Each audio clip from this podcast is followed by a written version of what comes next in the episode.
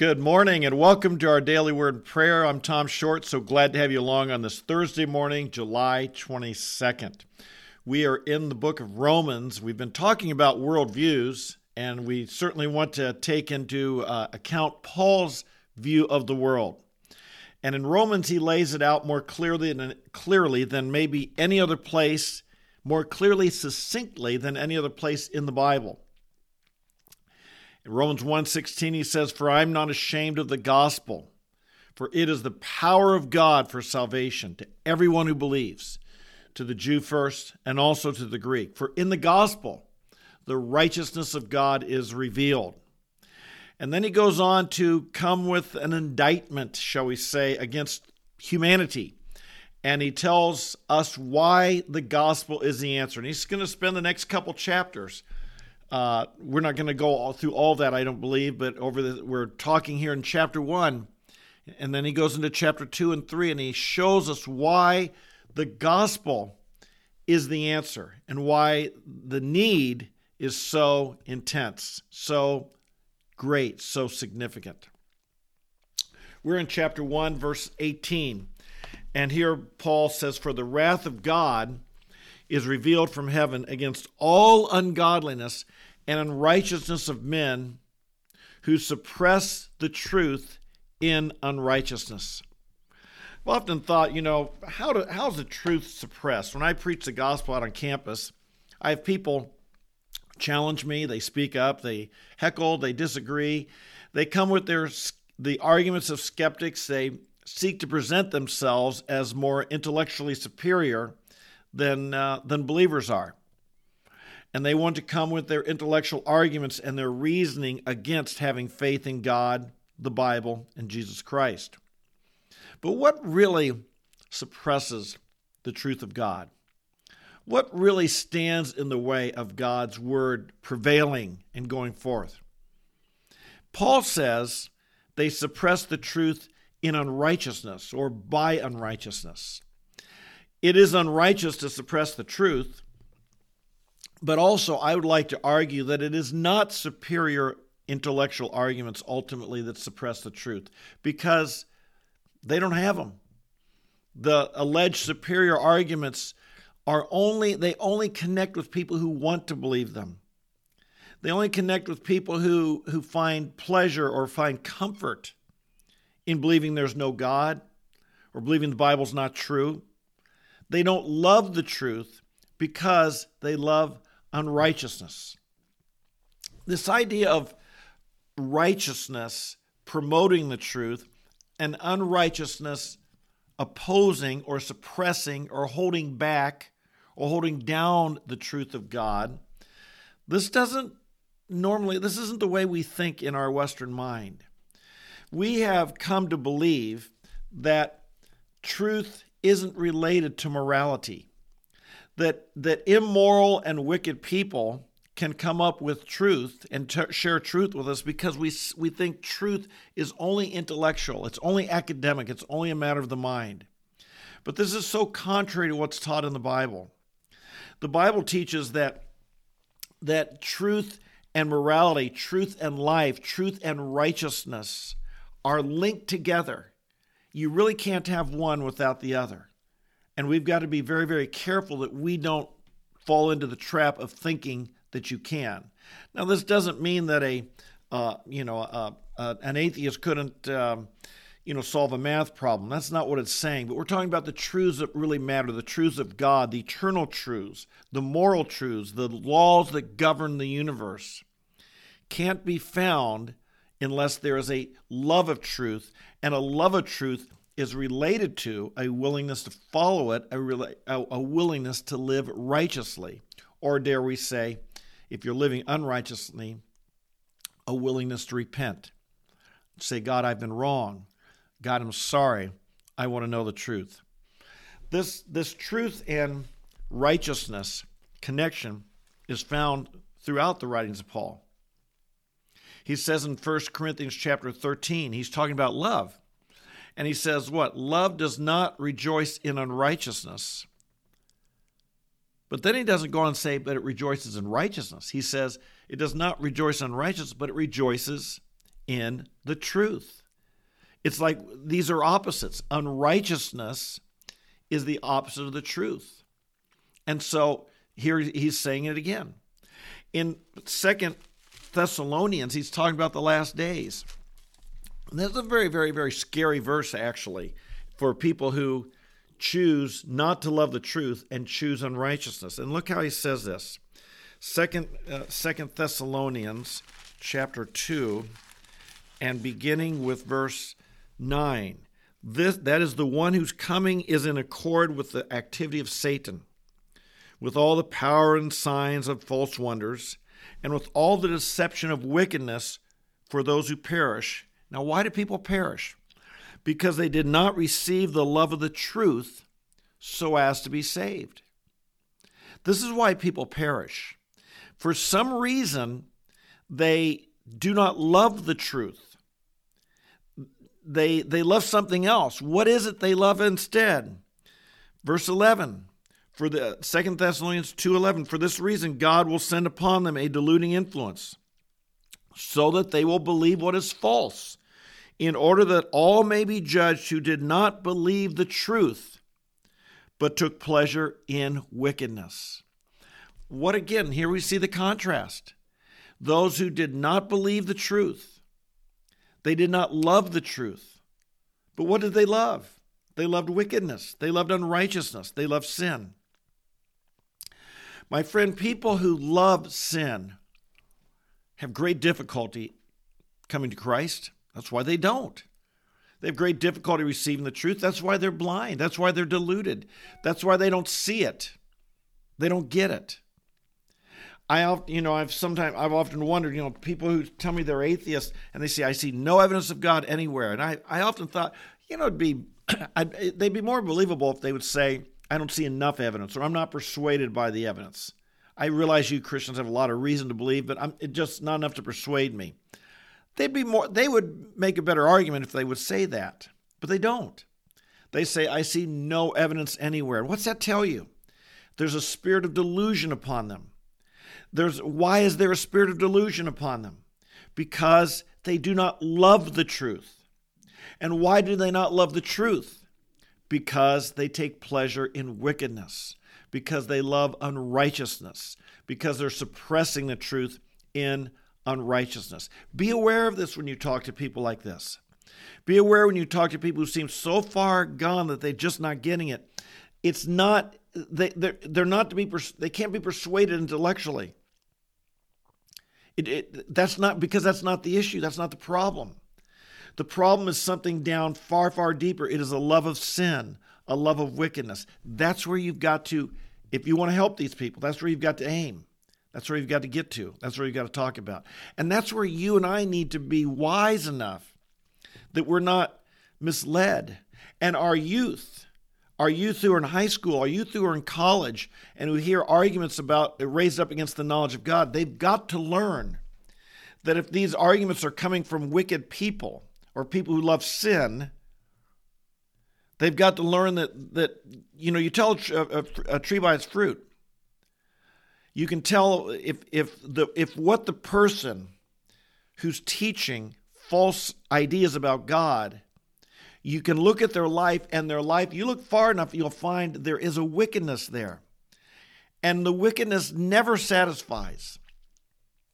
This is why it's so important that we learn not only who, but not only what people taught, the great philosophers, teachers, or even musicians, celebrities, politicians, people who provide answers for us, tell us about how to live our lives. It's so important not only that we know what they say, but more importantly, did it work for them? How's their life turning out?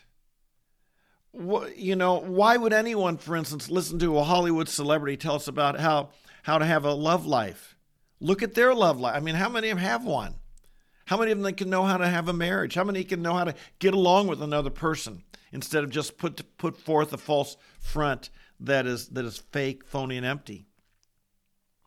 It's why it's so important we learn these different skeptics who raised up against the knowledge of God. So many of them depressed, number of them committed. I mean, the great names. Uh, you know, like we've talked talked here about Marx, a guy who you know just sit around and drink and be angry and bitter at the world while his own family suffers. We look at at so many people who were were there, the great thought leaders of the of that are taught in our universities today. So many of them, their lives were immoral, wicked, at a level at a level of de- degradation and corruption that is is disgusting. And yet somehow we think they're brilliant people. No, no, no, no. The truth is suppressed by unrighteousness. Never forget it. The other side doesn't have better arguments. They may make them more forcefully. They may have thought about them more because they want an excuse to hide, to, to suppress the truth of God. Men love the darkness, Jesus said in John chapter 3. Why? They love the darkness because their deeds are evil, not because they're smarter. Don't ever believe this. Don't let your youth believe this. Be careful who your young people learn from. Be careful your children or grandchildren are learning from. A tree is known by its fruit.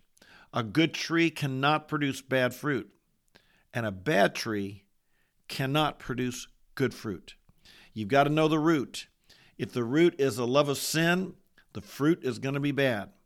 If the root is a humility and a love of righteousness, they're probably going to produce a pretty good fruit. So, how, do, how is the truth suppressed? By unrighteousness. How is the truth released? By righteousness. Brothers and sisters, in our own lives, before our own children and our grandchildren, before our neighbors, let's make sure that we're living lives that are exemplary, lives that reflect our love for Jesus, lives that, that, that we're always on guard, we're always on display. People are watching us. And some people, you know, I hear on campus more than anything, people walk away from the faith because of hypocrisy of Christians. Well, maybe that's overblown, but we don't want to give them that excuse. We want to instead make sure that we're living righteous lives and walking godly with, with walking godly. Our culture, as we've said, is engaged in a tremendous battle at the root of it is a truth versus lies conflict.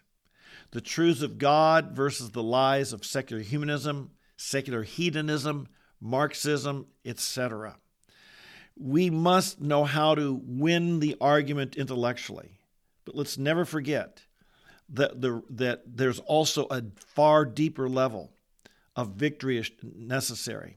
And that victory comes as our lives demonstrate the, the goodness of what we believe, as our lives demonstrate the rightness. People may argue with us, but sooner or later we want them to we, we want them to say, no matter how, many, how much they think they won the argument, they can't argue with our lives, that our lives are filled with joy, filled with hope, filled with faith, filled with love. We rise above. We're better people because of what we believe. We're better people because of who we believe in. We're better people because of who we follow. And that will have to be recognized and acknowledged. Amen? And so let's you and I, we promote the truth as we live righteously before our God. Father, we thank you that your truth changes lives. We thank you that, that the things that matter, the truth that matters, is not just some academic exercise to argue and debate, but this, these things really matter. These things, the truths of God, the gospel, the, the message of Christ, the messages found in the Bible versus the messages of the world. It's not just for some ivory tower discussion. These things relate to life, how we see ourselves, how we treat other people, how we how we handle difficulties and circumstances that are against us. Father, I pray today for those of us who name the name of Christ that you would give us the grace and we would we would require of our own lives that we walk in righteousness and uprightness, uprightness that we walk worthy of the gospel that we walk in ways that honor you that we walk as you command us to walk we thank you this is all possible. Thank you, you've given us the Holy Spirit of God to live within us. He is the Spirit of truth who will lead us into all the truth. And we don't believe, Lord, even as we've seen here. We don't believe that truth is just static. We believe that you will lead us into living the truth, experiencing the truth, walking in the truth. And we pray, Father, for this. We pray that, Father, in our day and age, there's such a conflict of the truth of God versus the deceptions of the world and the deceptions of evil men. We pray, Father, for evil men to be exposed. We pray for evil people. We pray for those who fight against the truth of God. Lord, they want to present themselves as wise and intelligent. We know, Lord, down deep, the real issues are they're suppressing truth because of unrighteousness. And I pray that their own unrighteousness would be revealed, that those who rise up against the knowledge of God, those who, who uh, arrogantly oppose you, those who argue against you, those who promote false ideas and the lies of the world, expose them. Expose their wickedness, expose their pride, expose their, their emptiness of life. Because, Lord, you, we don't want to follow them. You said that they would be like a blind man leading another blind man into a pit. Lord, we don't want our lives, we don't want our children, we don't want our grandchildren, we don't want our we don't want our our our, our world, we don't want our culture, we don't want our friends following blind people who are just going to fall into a pit. We want to follow the, those who are, who are walking in the light of God and whose path is well illumined. And we thank you that your truth illumines our path and leads us in paths of righteousness that will grow brighter and brighter until the full day. Oh Lord, we pray for this. We pray, we pray, Lord, that those following you, Lord, lift them up, exalt them. Might they be seen and heard. Might their lives provide guidance and light to many, many people. And again, Lord, those who aren't, those who are suppressing the truth by unrighteousness, expose them, bring them down, bring them to their knees, bring them to humility. How we pray, Lord, for people like this to to be saved, to realize their own weakness, and to repent of their love of unrighteousness and wickedness, and instead to be saved. Lord, we pray in our nation for pornographers and porn stars and Hollywood moguls and and and, and Wall Street titans and and and the power brokers in Washington D.C. and the, the people, Lord, that that think they have it all together, but they're running from you and they're they're opposing you. Bring them low, bring them to repentance, bring them to salvation, because your arm is not so short that it cannot save. We pray, Lord, for those people in our very own lives who oppose us maybe a neighbor, someone in our family. Lord, we pray for those people also. Bring them, Lord, bring them to a place of repentance to turn from their wickedness and find the truth and to love the truth and to be saved and to become true followers of Christ. Protect our children, give them discernment with from false teachers, be they in the classroom, be they on the uh, be they singing to us on the radio. Lord, protect us, protect our youth from false teachers whose lives are loving wickedness and they're suppressing the truth. Pray for these things. Bless this day. Fill us with your joy, your victory. Fill us with faith and love for all people we encounter today. We ask these things in your name and for your glory. And we pray it in Jesus' name. Amen. And amen and amen. Hey, these are these are pretty heavy truths we're talking about here. A lot of this stuff you may not hear in church. A lot of this stuff, you know, that this uh, you, you may not hear people talking about. These, this is the Word of God. This is the Scripture, and these the things that we're addressing here recently and today are things we've got to understand if we want to be victorious Christians in the culture and world in which we live. So I pray you'll be back with me every day. I know you will be. I pray you invite your friends. Share this you know the way you share It, just copy, copy and paste the url and uh, and send it to um, send it an email or or hit the share button put it up on your facebook or wherever your instagram. Share these things and invite your friends. Say this is important stuff. We should be listening. Okay so god bless you you have a great day i love you folks and we'll see you tomorrow morning where we continue and looking at how paul saw his worldview and how he looked at the world and how he saw the gospel as the necessary answer. Important stuff we're seeing, and I'll see you tomorrow. God bless you. Bye bye.